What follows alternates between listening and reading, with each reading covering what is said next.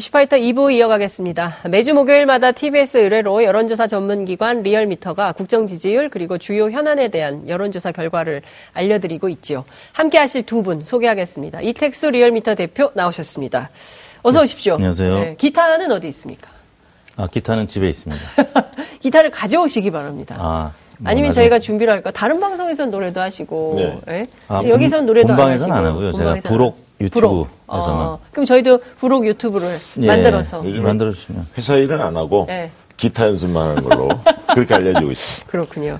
리얼미터 괜찮습니까? 아, 안녕합니까? 아, 대표가 기타 쳐도 예. 어, 안녕한 회사 네. 네, 리얼미터. 기타 등등 뭐 인력이 많습니다. 저희가. 알겠습니다. 예. 박시영 윈지코리아 컨설팅 부대표 자리하셨습니다. 네. 어서 오십시오. 반갑습니다. 어떤 분들은 막 대표님이라고 그러시대요. 거기 대표가 유명무실한가 봐요. 아니 계십니다. 아 그래요? 누구예요? 네. 이근영 대표라고. 아, 그, 그분이 더 유명한 분 아닙니까? 옛날 청와대 계셨던? 아, 그렇죠. 네. 청와대 여론조사 비서관도 네. 했었고. 근데 그분을 밀어내고 대표 자리로 가려고 그러는 거 아니에요? 저는 욕심이 없습니다. 사심이 어. 없습니다. 정치인과 똑같습니다. 이제 부자를 붙이면 네. 그 일단 첫 번째 불편하고 네. 두 번째는 또 이제 대표라고 언젠간 대표가 되실 거니까 그러니까요. 어, 미리 또 이렇게 네. 불러드리면 네. 어, 아니, 기분도 좋으실 것 같고. 그러니까. 책임을 안 지는 부분도 있어서 괜찮습니다. 아, 책임을 회피하는. 네. 책임을 회피하고 회식만 하는. 네. 이근영 대표님 워낙 또 훌륭하신 분이고. 그러니까요. 예, 네.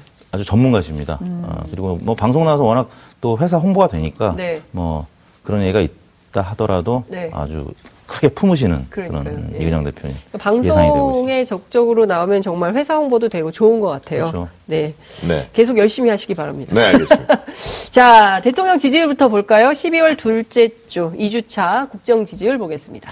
네, 문재인 대통령 12월 둘째 주 주중 집계가 1.4%포인트 하락한 48.1%를 기록했습니다. 지난주에 소폭 반등하는 모습을 보였습니다만 이번 주 다시 48.1%로 어, 소폭 하락했습니다. 부정평가는 1.7%포인트 오른 46.9%로 나타났는데요. 어, 이번 주 어, 강릉 KTX 탈선 사고가 어, 계속 이제 보도가 이어졌고요. 또 어, 이재수 전 기무사령관 투신 사망 소식도 어, 또 여진이 계속 이어지고 있고 택시기사 분신 사망, 삼성 바이오로직스 상장 유지 소식, 이재명 경기도지사 검찰 기소 등 각종 아, 크고 작은 악재가 아, 여권에 계속 이어졌고요. 그래서 이제 화요일 날은 일간 집계에서 긍정과 부정 평가가 47.3%로 어, 동률까지 가서 어, 이게 긍부정이 크로스되는 것이 아니냐라고 봤었는데 수요일 날 아, 경제 일자리 체감 경기 신속 재고 또 경제 상황이 엄중하다는 아, 문재인 대통령의 예, 경제복 메시지와 또 11월 고용 동향 발표가 있었는데요. 16만 어, 5천 명 신규 취업자 증가 소식이 있었습니다. 모처럼 호재가 들려왔죠. 네. 그리고 남북 GP 철수 상호 검증 관련 소식이 이어졌 었는데 네. 수요일은 48%로 아, 전날 대비 0.7%포인트 오르면서 하락세를 멈춘 음, 상황이었습니다. 그래서 어, 주중 집계는 48.1대 46.9. 어, 5차 범위 내로 좁혀지긴 했습니다만 그래도 뭐 48대 47. 어, 긍정평가 아직은 우세한 상황입니다. 네, 그렇군요. 지금 속보가 하나 들어왔는데요. 남북 네. 지금 철도도로 연결 착공식을 26일에 북측 판문역에서 개최하기로 했다는 아, 소식 그렇군요. 들어와 있습니다. 남북이 철도도로 연결 착공식을 오는 26일, 어, 크리스마스 다음 날이에요. 그러네요. 크리스마스 다음 날 어, 북, 북한의 판문역에서 개최하기로 합의했다는 음. 내용이 들어와 있습니다. 어, 착공식까지는 괜찮죠. 근데 네. 열차가 달리는 것은 대북 제재에 그렇죠. 해당하기 때문에 네. 제재 완화를 하지 않으면 철도 도로 협력해서 착공식도 하고 뭐 이렇게 하지만 실제 달리지 못하는 열차가 네. 되면 좀 답답하겠어요. 그렇죠. 그 최근에 이제 그 유진벨 재단이라고 네. 그 유명합니다. 북한의 그 결핵 아동들을 그렇습니다. 치료해주는 그러니까 인도적 지원을 꾸준히 했던 그 단체인데 예. 단체인데 유엔 제재 받아 이 부분이 음. 좀 풀렸습니다. 북한의 네. 그 물자 수송을 음. 허락을 받았거든요. 네. 그래서 어 이제 유엔 쪽에서도 인도적 지원에 관련해서 좀 전향적으로 보려고 하는 그런 흐름들이 조금 감지가 됩니다. 네. 이럴수록 이제 우리가 좀 적극적인 음. 행보가 좀 필요해 보입니다. 그렇군요. 그리고 26일 날 만약에 이제 이 행사가 이루어진다라고 하면은 네. 개인적인 추론이지만 아, 김정은 위원장이 만약에 방남이 이루어질 경우 26일 이유가 되지 않을까. 네, 저하고 똑같은 생각을 하셨어요. 뭔가 이제 밑자락 깔아놓고. 예, 그렇죠. 네, 그리고 이제 제재 완화 아, 전까지 할 수 있는 수단은 다 네. 이제 하는 거겠죠. 그래서 예. 어, 최선을 다해서 뭐 여러 가지 절차들을 음. 밟려 가는데 네. 어, 일단 연말이나 연초 음. 어, 예상이 되는데 어, 연말이 쉽지 않은 상황인데 네. 일단은 부정적인 상황에서도 갑자기 분위기를 바뀔 수 있는 거니까. 그렇죠. 근데 26일 발표하는 거 봐서는 네. 29일, 30일 뭐 이쯤이 네. 전격적으로 이루어질 수도 있다. 아유 좀 내레디저쇼 하고 오는 거 아닙니까? 오셨으면 좋겠는데. 네. 아, 지금 뭐 전반적인 분위기 자체는 좀 1월달 분위기가 좀 있는 것 같긴 해요. 좀 네. 지켜봐야 할 것 같습니다. 근데 저는 네. 저 한국에서 아무리 그 기자들이 또 한반도 전문가들이 추론하고 예측하고 진단을 해봐야 다 소용이 없고 아, 북한에서 판단하는 정세, 북한에서 판단하는 적기, 그리고 네. 북한에서 판단하는 타이밍에 예, 올 거라고 생각합니다. 안 오진 않을 거예요. 오긴 오는데 다만 그 굉장히 커다란 이벤트가 되지 않겠습니까? 그렇기 그렇죠. 때문에 어, CNN, BBC 기자들이 와야 됩니다. 네. 아, 이틀 정도는 시간을 두고 오지 않을까. 왜냐하면 그 기자들이 와야 되거든요. 유명 그렇죠, 앵커들이. 그렇죠. 예, 그 시간을 좀 벌어주면서 아, 어, 작전을 짜지 않을까라는 네. 생각을 좀 합니다. 왜냐하면 네. 언론 홍보가 대대적으로 돼야 되잖아요. 네. 세계적인 이벤트인데 그런 생각이 좀 들고. 자, 지금 문재인 대통령 국정 수행 평가 보면 이게 조금 또 이렇게 내려가고 있어가지고요. 네. 요인들이 많긴 했어요, 네, 여러 가지로. 큰게 강릉 KTX 탈선이 음. 가장 컸다고 봅니다. 네. 이제 그런 소식을 필두로 해서 네. 어, 뭐 택시 기사 분신 사망 등등 음. 어, 우울한 소식, 들이좀 많이 쌓여갔죠. 예. 어, 그러다 보니까 이제 지지율이 소폭 하락을 했는데 아까 네. 이택수 대표 말씀하신 대로 어, 어, 제 그제 이제 대통령의 경제 행보가 굉장히 두드러졌고 또 네. 고용 도, 동향 11월 달 신규 취업자가 15,000명 증가했다. 뭐 네. 뭐이 소식도 좀 들렸고요. 네. 그러면서 추가 하락은 좀 막아내는 그런 상황이지 않나 싶습니다. 그러니까 일각에서는 대통령에 대해서 그런 얘기 많이 합니다. 북한만 북한 문제에만 신경 쓴다. 음. 경제를 잘 모르기 때문에 대통령이 경제 문제에 대해서 소극적인 이지 않나. 네. 좀 숨는 거 아닌가. 뭐 이런 어떤 보수 매체 비판들이 꽤 있었습니다. 예, 예. 어쨌든 또 그런 보수 매체의 지적이 있다 보니까 국민들 일각에서도 그렇게 또 받아들이는 국민들도 어, 있었습니다. 그래서 청와대에서는 이런 문제들에 대해서 좀 심각하게 한번 점검을 한 것 같아요. 그러면서 네. 대통령이 좀 경제 민생 행보에 대해서 지금까지보다는 좀 더 전면에 나서는 방향. 그래서 경제사령탑인 부총리한테 힘을 확실히 실어주되 네. 대통령이 조정해야 할 문제들에 대해서는 대통령이 직접 조정도 하고 음. 또 국민께 설명해야 할 자리에 대해서는 적극적으로 좀 설명하는 음. 이런 식으로 좀 스탠스가 좀 바뀐 게 아닌가. 그리고 그런 측면이 어, 경제는 심리가 굉장히 중요한데 네. 이런 불안한 심리를 걷어내는 데 있어서 대통령이 적극적으로 행보하는 것이 플러스 요인이 분명히 된다. 저는 그렇게 봅니다. 예.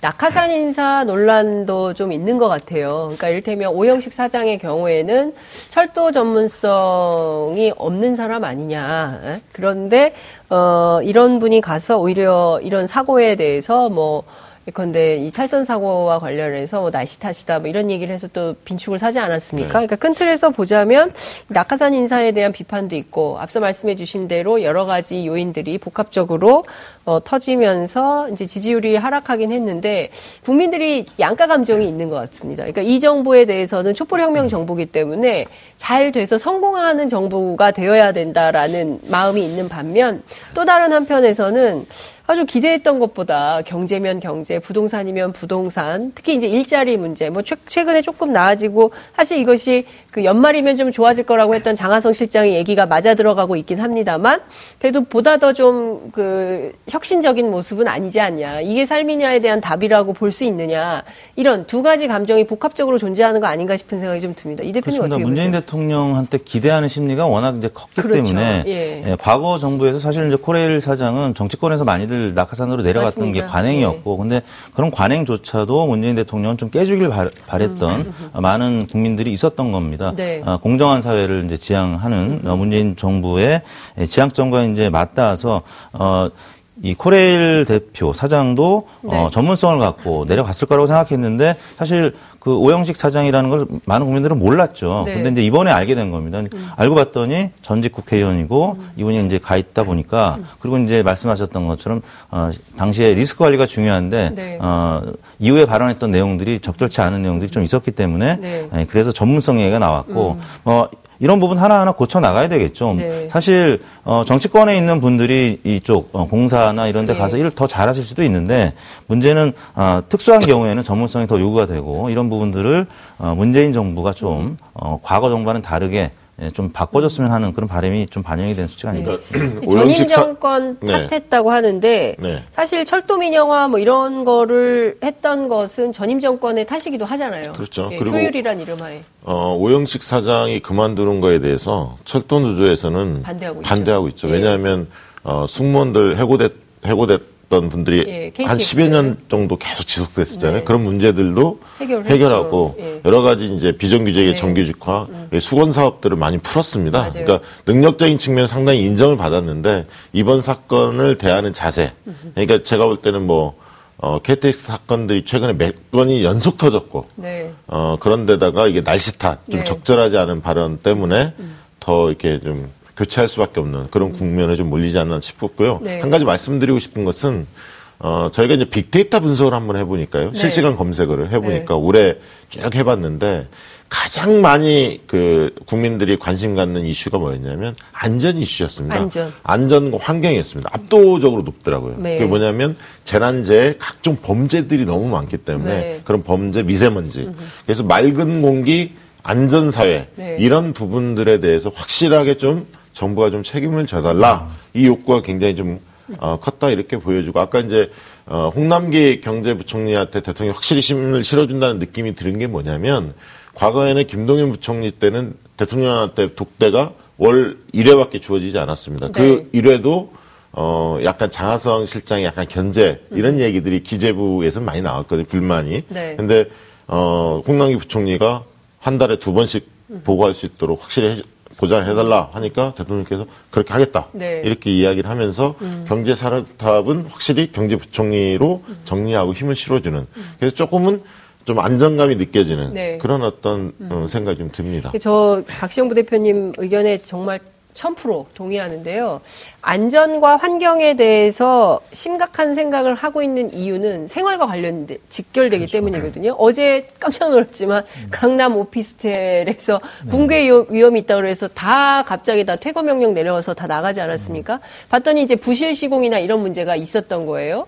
근데 이런 것처럼 우리가 사실은 지금 문재인 대통령, 문재인 정부지만 과거의 적폐라는 것들이 30년 이렇게 쌓인 것들이 있는 거예요. 그럼요. 그러니까 네. 효율, 예. 그 다음에 뭐 음. 안전보다는 뭐 장비 줄여, 인원 줄여, 네. 싸게 네. 어떻게 하면 싸게 많이 뭐 이런 방식으로 음. 해왔던 패턴의 결과를 우리가 지금 고스란히 겪고 네. 있는 측면도 네. 있는 거죠. 미세먼지도 마찬가지죠. 경유차 엄청 많이 샀었잖아요. 네. 석탄 그러니까 연료 많이 떼고. 요즘에 국민들은 네. 자신과 자신의 삶과 연계된 사안에 대해서 관심이 폭발적이죠. 예를 들면 쓰레기 대란, 뭐 나돈 침대 이런 식의. 예. 그래서 이제 그런 문제들에 서 정부가 좀 꼼꼼하게 챙겨야 할 음. 상황인 것 같습니다. 그렇습니다. 그런 차원에서는 오영식 차장이 빨리 물러나고 네. 어, 이후 절차를 밟을 수 있게 음. 용단을 내린 것도 긍정적인 평가를 받을 수 있을 것 같습니다. 그러니까요. 그래서 어, 뭐 주 후반, 음. 어, 주 중에 지지율이 수요일에 좀 반등하는 모습도 뭐 네. 그런 빠른 어떤 음. 김현미 장관도 그렇고 네. 네. 결정을 내려서 음. 어, 반등 모습으로 좀 돌아선 게 네, 저도 그 부분은 어, 네. 잘했다. 뒤늦었지만 적시에 빨리 결정한 것은 잘한 일이다. 보수 언론은 책임 안 지고 물러났다. 이렇게 또 안 물러나면 안 물러났다. 안 물러나면 또안 네. 물러났다 그러고 또 물러나면 또 물러났다고 뭐라 네. 그러고 그러니까 참 네. 어쨌든 욕을 먹게 돼 있어요. 네. 정자, 정당 지지도 볼까요? 네, 민주당 지지율이 0.5%포인트 빠진 37.7%였고요. 한국당 지지율은 1.9%포인트 빠진 22.8%, 정의당이 1.1%포인트 빠진 7.4%, 바른미래당이 1%포인트 올랐습니다. 6.9%, 민평당 2.7%, 무당층 19.4%로 1.1%포인트 증가했습니다. 관심의 대상인 한국당, 어, 사실 원내대표 선거도 일종의 그러니까요. 이제 컨벤션 효과가 나타날 예. 수 있는데 이번 주 어, 대략 2%포인트 하락했습니다. 어, 나경원 효과 기대했는데, 네. 예, 나경원 효과는 있지 않았고, 오히려, 어, 이 친박 세력이 공고화되면서 네. 어, 과연 당이 쇄신할 수 있을 것인지 그거에 대한 우려감 때문에 예, 고정표 뭐 대략 이제 친박 성향의 고정 유권자들이 한 15% 되는데 네. 그쪽으로 회귀하는 것이 아닌가 확장성이 좀 떨어지죠. 네. 대신에 이제 에, 예, 당이 깨질 위험은 없어졌는데 아무튼 한국당 지지율이 빠진 게 이번 주에 가장 눈에 띄는 대목입니다. 그러니까 한국당에서 내일부터 싫어할 것 같아. 왜냐하면 이게 지금 굉장히 당황스러운, 당혹스러운 네. 결과가 나왔거든요. 네. 나경원 대표 전화 안 하셨던가요? 이 조사 어, 잘못됐습니다. 가끔 전화를 이제 하는 몇, 몇 의원들 중에 한, 한 분이긴 한데, 네. 워낙 바빠서 어, 까먹었어요. 전화를 네, 제, 네, 저한테 전화 플러스 효과가 아니라 역 효과가 났어요 지금 보니까 예. 이게 왜 그러냐면 네. 저는 그렇게 생각합니다. 그러니까 네. 이세 가지가 맞물렸어요. 그러니까 하나는 최근에 이제 한유총 문제에 대해서 이 문제에 대해서 한국당이 입장 번복을 하지 않았고. 네. 근데 더 나아가서 박근혜 대통령 석방, 이 과거 프레임은 계속 들고 음. 나가거든요. 음. 그럼 결국은, 아, 어, 한국당은 변하지 않았구나. 음. 이런 느낌을 줬고요. 네. 세 번째는 뭐냐면 나경원 의원이 된 것은 국민들이 볼 때는 될 거라고 봤을 겁니다. 왜냐하면 국민이, 국민들의 다수는 김학용 의원이 누군지 잘 몰라요. 음. 대중적인 인지도가 인지도. 있는 상징성이 있는 나경원 의원이 당연히 되겠지. 그런데 들여다보니까 친박이 대거 네. 지지해서 된 거야? 음흠. 이렇게 이제 알게 된 거죠. 언론을 통해서. 도로 친박당 됐구나. 그렇죠. 라는 박지원 네. 의원의 주장. 말씀대로 그런 인식, 아까 있던 박근혜 석방을 주장해 한유청 네. 문제에 대하는 자세, 음. 그리고 친박이 얹혀가는 나경원 음흠. 이런 등등을 보면서 어, 확장력이 오히려 네. 어, 줄고 비호감 정서가 여전히 유지되는. 음흠. 그래서 저는 거의 엇비슷하지 않을까 싶었는데 오히려 빠졌어요. 네. 상승폭은 저도 없을 거라고 봤는데 음. 하락한 것은 굉장히 좀 충격적으로 받아들여야 할 것 같습니다. 네. 음, 여의도 정가에서는 사실 김학용 의원의 당선 가능성이 더 높다는 음, 네 분석이 카톡, 많았어요 전망 어, 예. 어, 정보지도 돌았었는데요. 비박이 될 거다. 네. 얘기였죠. 그리고 과거에 이제 여러 번 그랬었고요. 네. 근데 예, 나경원 의원이 된 이유는 이제 두 두 가지인 것 같습니다. 하나는 어, 당이 깨질지 모른다라는 음. 우려감. 제가 이제 그 전날 어, 중도 성향의 네. 예, 한국당 중진 의원을 만나서 얘기를 들어보니까 나경원 의원 쪽으로 많이 기울었다. 그래서 음. 왜 그러냐 했더니 당이 깨질 수 있다라는 우려 때문에 음. 일단은 나경원 의원 쪽으로 어, 쏠린 현상이 있는 것 같다. 두 번째는 어, 나경원이 이번에 삼수한 거잖아요. 네. 그러니까 이제 거기에 대한 동정표. 나경원 의원이 사실 이제 그 동료 의원들 사이에서는 스킨십이 음. 다른 남성 의원들에 비해서는 좀 적었던 편입니다. 음. 그리고 워낙 뭐 이제 본인이 그, 어, 여러 가지로 뭐 뛰어난 그래서 약간 깍쟁이 이미지가 음. 분명히 있었거든요. 네. 네. 근데 이제 그런 부분을 이번 삼수 과정에서 굉장히 스킨십을 강화하고 네. 낮은 자세로 네. 어, 선거 운동을 한 겁니다. 그래서 어, 실제 에, 의원들이 예상했던 거 어, 와는 보다 더 좀 적극적인 캠페인을 했기 때문에 나경원 의원이 생각보다는 많은 득표를 한 것 같습니다. 그렇군요. 그러니까 저는 뭐 그런 생각이 들었습니다. 그러니까 나경원 의원이 당선될 수밖에 없다. 저는 그렇게 조금 봤는데 본 이유는 아까 친박에 대한 위기감 속에서 친박이 결집한 것도 있지만 또 한 가지 뭐냐면 총선을 치러야 하잖아요. 근데 그런 총선을 치르기에는 나경원의 상품성이 좀더 낫다고 봤을 거예요. 의원들이 음. 볼 때는. 대중들한테 비춰진 네네, 네, 측면에서. 네, 네. 그래서 여러, 아까 이제 통합, 당이 깨질 수도 있다 이런 우려도 있었고 네. 또한 가지는 총선에서 플러스 효과를 좀 생각하지 않았을까. 네. 이제 그렇게 생각하는데 근데 이제 나경원이라는 정치인이 갖고 있는 건 이미지 정치인인데 대표적으로 네. 약간 이제 수려한 외모 네. 그리고 이제 화려한 어떤 어 스펙, 엄친아 뭐 이런 네. 부분들이 긍정적인 엄친 딸. 엄친 딸, 어, 네. 엄친 딸이군요. 그러군요. 그런데 이제 과거에 여러 이제 구설수가 좀 많았죠. 음. 자녀의 그 입학 비리 네. 의혹, 그 다음에 이제 그 고, 고액의 피부과 네. 이용한 거, 그 다음에 이제 어, 자, 뭐죠? 친일 행사. 관련해서 음, 네, 자위대, 뭐 행사. 자위대 행사 이런 걸 참석한 논란들. 네, 네. 그래서 이제 비호감도 호감도가 상당히 팽팽한 음. 그런 스타일입니다. 음. 근데 이제 저는 어 앞으로 한국당이 어떻게 할 거냐 네. 하면 다음 주가 이제 굉장히 재밌는 시기예요. 왜냐하면 네. 조강특위에서 인적 쇄신에 대한 결과를 다음 네. 주에 발표할 것 같습니다. 네. 이게 이제 어떻게 이루어지냐에 따라서 내용으로 치, 치달을지 좀 상황을 좀 지켜봐야 할 것 같은데 어쨌든 어 김성태 그 다음에 김병준, 그 다음에 전원책 이분들이 실패로 인해서 어, 복당파가 명분을 틀어졌었는데 친박이 부활하게 됐다. 저는 그렇게 봅니다. 그래서 뒷공간이 열렸고요. 확실히 이제 어, 정치적 미숙으로 인해서 비박이 어, 세를 잃어갈 것 같고 네. 친박이 네. 상당 부분 주도권을 틀어질 가능성이 음. 높아졌다 이렇게 보여집니다. 오늘 나경원 대표 라디오 인터뷰한 내용을 좀 들어보니까 네. 큰 폭의 인적 쇄신을 하면 대여 투쟁의 힘이 빠질 수가 있기 때문에 인적 쇄신 큰 폭으로 하지 않겠다 이렇게 입장을 밝혔어요. 그러니까 그 얘기는 제동을 걸었죠. 그렇죠. 그러니까 인적 쇄신의 제동을 건 것이고 그러나 김병준 위원장의 입장으로서는 네. 앞으로 자, 본인도 차기의 정치적 입지를 고려하고 있는데. 네. 어, 일, 처리할 것은 반드시 처리해야 한다. 지금 해야 할 건 해야 한다는 입장이거든요. 그러니까 네.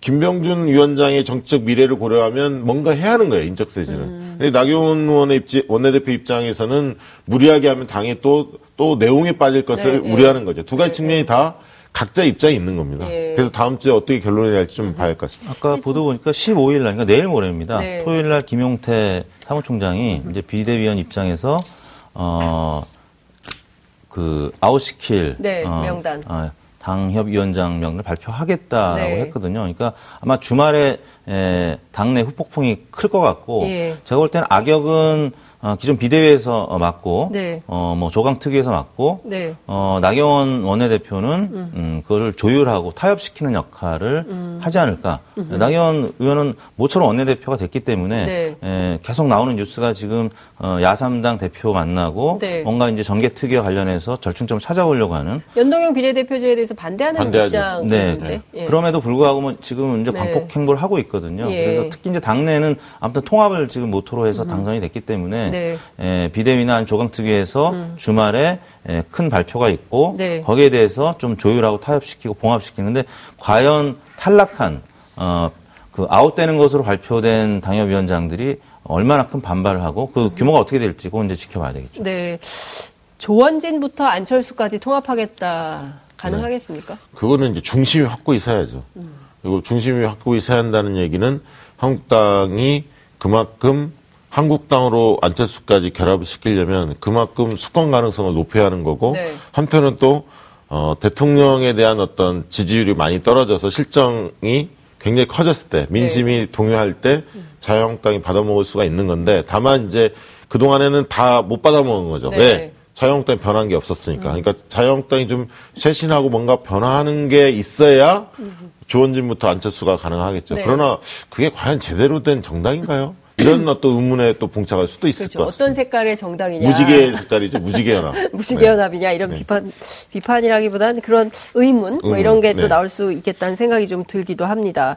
네, 어쨌든 지금 보면 그 민주당이 좀 빠지고 자유한국당도 빠졌는데 자유한국당 빠진 지지율이 민주당으로 가지 않고 무당파가 늘어났어요. 무당파가 19%로 늘어난 걸로 볼 때 민주당도 가지 않고 자유한국당도 가지 않은 중도 어, 보수층이 지금 바깥에서 누가 더 잘하나 보고 그때 지지를 할지 말지를 결정하거나 아니면 또 저 무당파층이 더 늘어날 가능성도 있다고 봐야 되겠죠. 네, 바른미래당이 지금 1%포인트 올랐거든요. 네. 그러니까 손학규 대표가 지금 단식하고 있는 네. 모습에 응원하는 유권자들도 있겠지만 음.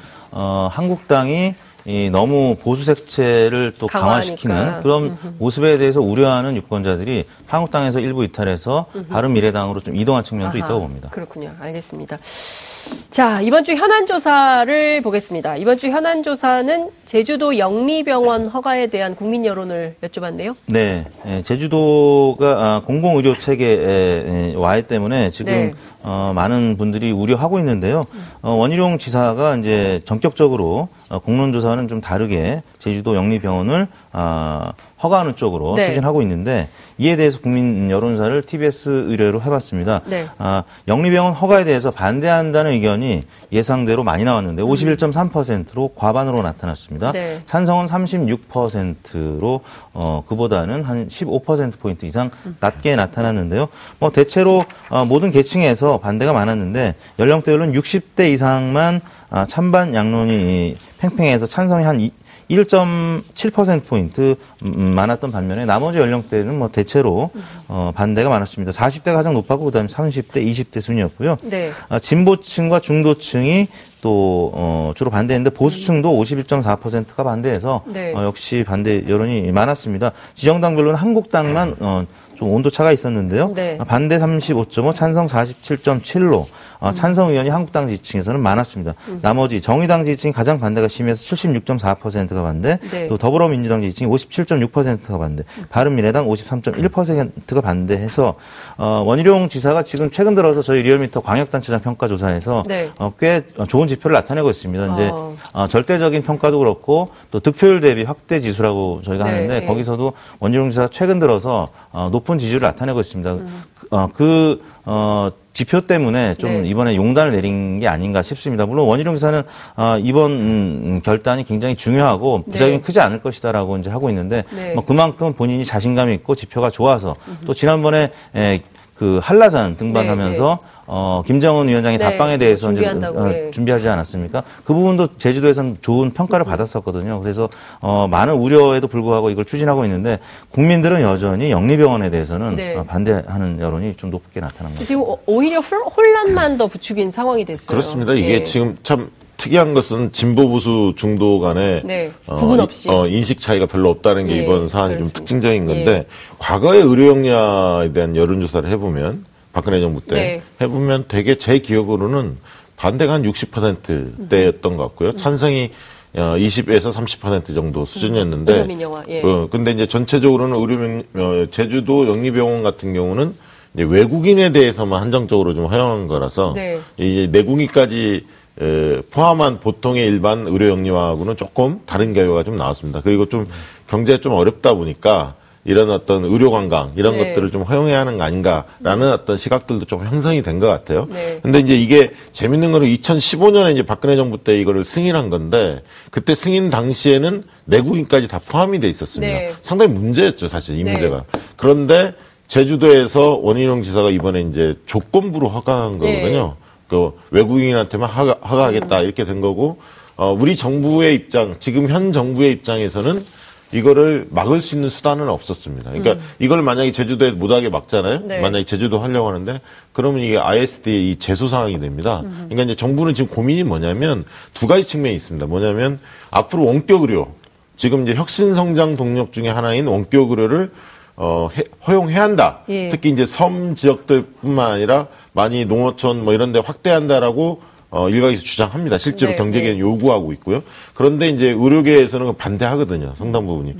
그게 이제 원격 의료가 시범 실시하다 보면 이게 확대가 되다 보면 네. 문제가 더 심각해진다. 그래서 개인 병원을 그 골목 병원들이 반대합니다. 사실 네, 네. 대형 병원들은 찬성할지 모르지만 그렇죠. 네. 그래서 이제 그게 하나 있고 이거 허용할 거냐 말 거냐 이 네. 문제가 하나 있고 두 번째는 최근에 대통령께서 생활적폐를 세게 이야기하셨는데 반부패 아홉 가지 이슈 중에 하나가 음. 이 사무장 병원들 네. 사무장 병원들에 대해서 더 엄격하게 단속을 해야 한다. 네. 그래서 문제가 터질 때 연대 책임의 범위를 임원까지 확대한다. 이렇게 지금 나서고 있거든요. 그래서 강력 단속을 하나 하고 있는데 이제 원격 의료를 만약에 허용하는 네. 서비스 발전 기본법이 만약에 통과된다면 또다시 이 의료 문제 관련해서 어, 이 굉장히 음. 쟁점이 좀 될 것 같고 이슈화 될 것 같습니다. 네.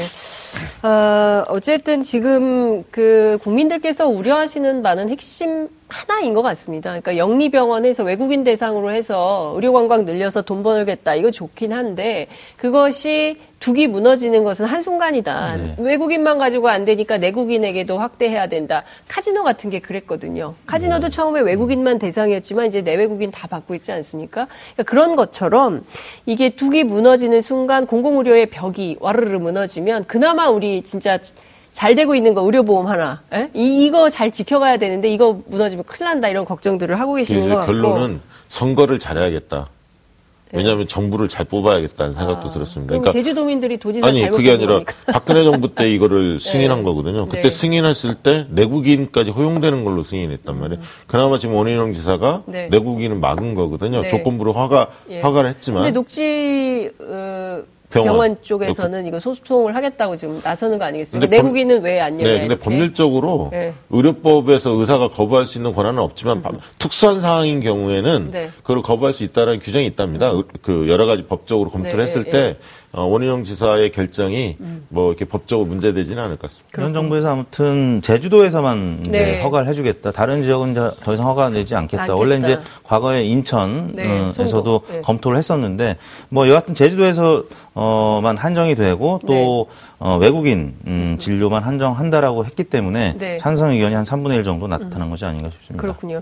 어쨌든 지금도 영리병원이라는 간판은 걸고 있지는 않지만 많은 병원에서 그렇죠. 비싼 의료 서비스들을 하고 있고 외국인들이 네. 많이 와서 그 이 서비스 이용을 하고 있습니다. 네. 그래서 그와 별개로 또 아예 간판을 걸고 영리병원을 제도화하면 그 이후에 있을 후폭풍에 대한 걱정이 있는 것으로 우리 국민들께서 그런 걱정을 하고 계신 것으로 네. 좀 이해를 하도록 하고요.